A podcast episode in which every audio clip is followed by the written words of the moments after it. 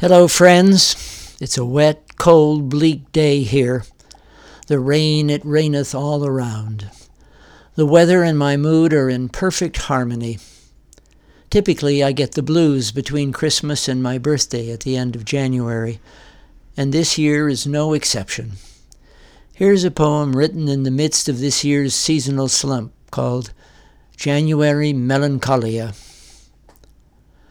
The holidays are over and after a couple of dry days, the heavy rains have returned. The kids and grandkids have gone back to their homes, and I'm feeling the beginning of the wintertime blues. Familiar aches and pains that have been on vacation for the past couple of weeks are in town again, unpacked and energetically gnawing away in various neighborhood joints. It's hard work to think a pleasant thought or be of good cheer, and no effort at all to rail against inane celebrities, overpriced coffee, emoji culture, home repairs, the ruthless ruling class. My seasonal crankiness is most likely due to the winter's scanty sunlight. My upcoming 79th birthday might also have something to do with it. Everybody says you're as young as you feel. I'm pretty sure that what I'm feeling is 79, although how would I know? What I do know is that I'm typically grumpy and sad in these weeks between Christmas and my natal anniversary.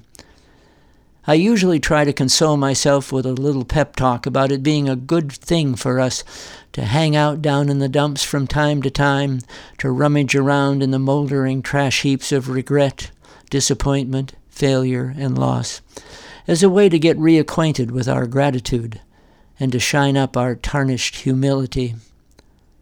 Luckily for me, this gloom never lasts. Come February, I'll start cheering up. But for the next two or three weeks, I'll be stuck in my own personal oubliette of January melancholia, grousing and griping and grumbling, and playing my tinny old blues harp in all the minor keys.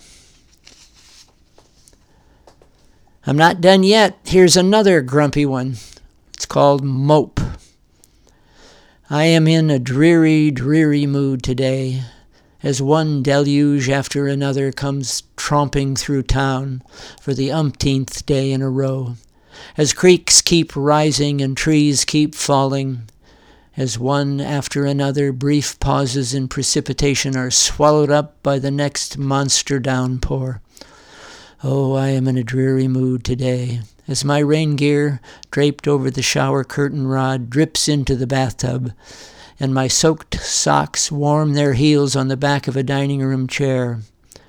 I am forlorn and disheartened by immersion and inundation, and prognost- prognostications of no end in sight. What am I to do to dispel the gloom wrapped around me like a funeral shawl?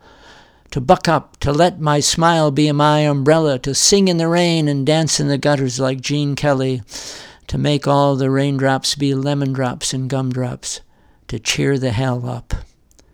On the other hand, maybe I should just surrender to the gloom, sit here gazing glumly out the window at the vertical tsunami, recalling every time I treated someone unkindly, every time I made a fool of myself every opportunity I stupidly let pass by, every instance in which I didn't see the forest for the oaks, the desert for the saguaros, the ocean for the pounding surf.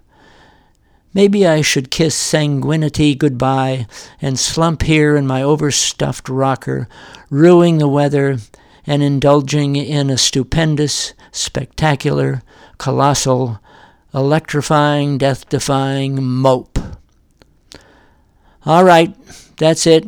Time to go and have a good pout. Thanks for indulging me, and adios until next time.